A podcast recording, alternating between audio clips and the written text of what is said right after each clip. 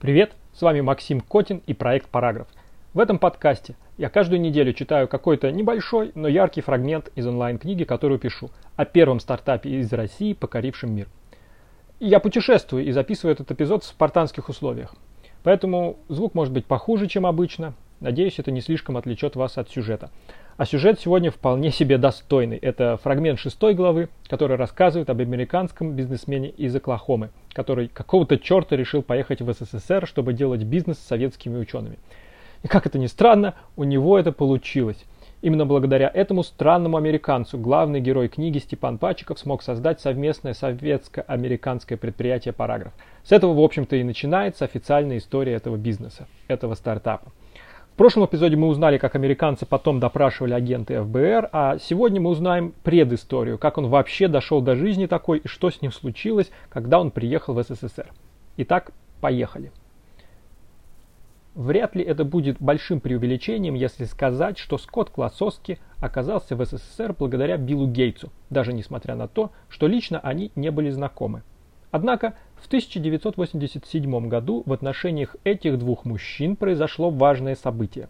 Журнал Forbes опубликовал список 400 самых богатых американцев и включил в него Билла, а Скотта нет. Слава 32-летнего Гейтса уже давно преодолела границы Америки.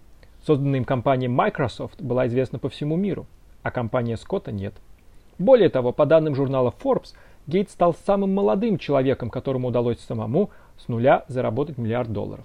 А Скотт нет. Классовский не исполнилось 25, и кто-то другой мог бы на его месте решить, что для столь молодого человека иметь свой бизнес с годовым оборотом около 10 миллионов долларов уже вполне впечатляющее достижение.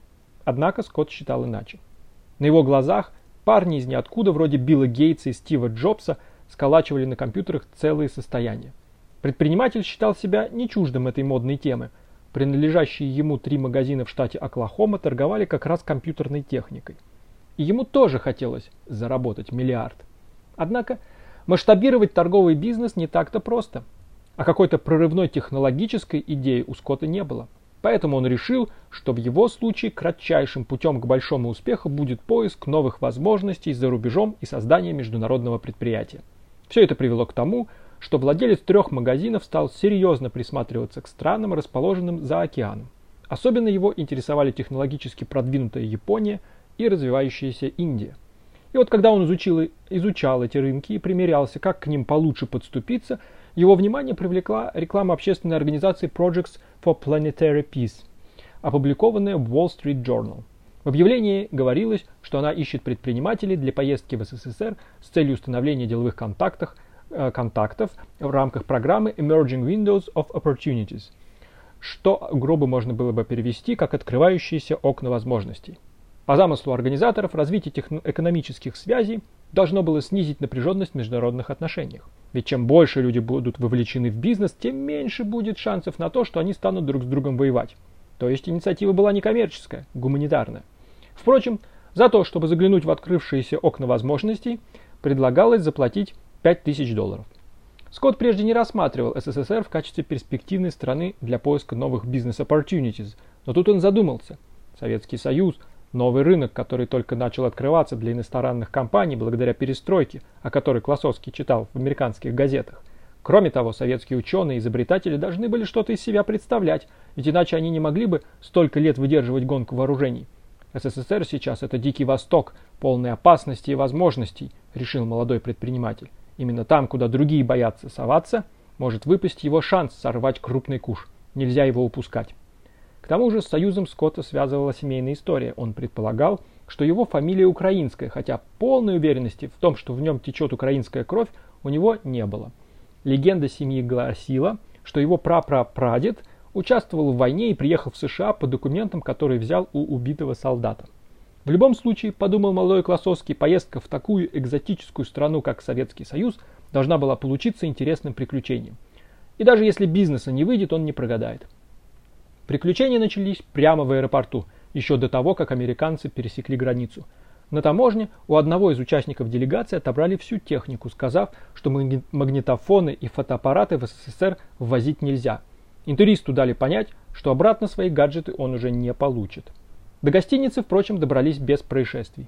Дорога особого впечатления не произвела. Серое небо, грязный снег, типовые дома с мутными окнами и подтеками на стенах, люди в нелепых шапках-ушанках, стоящие на автобусных остановках.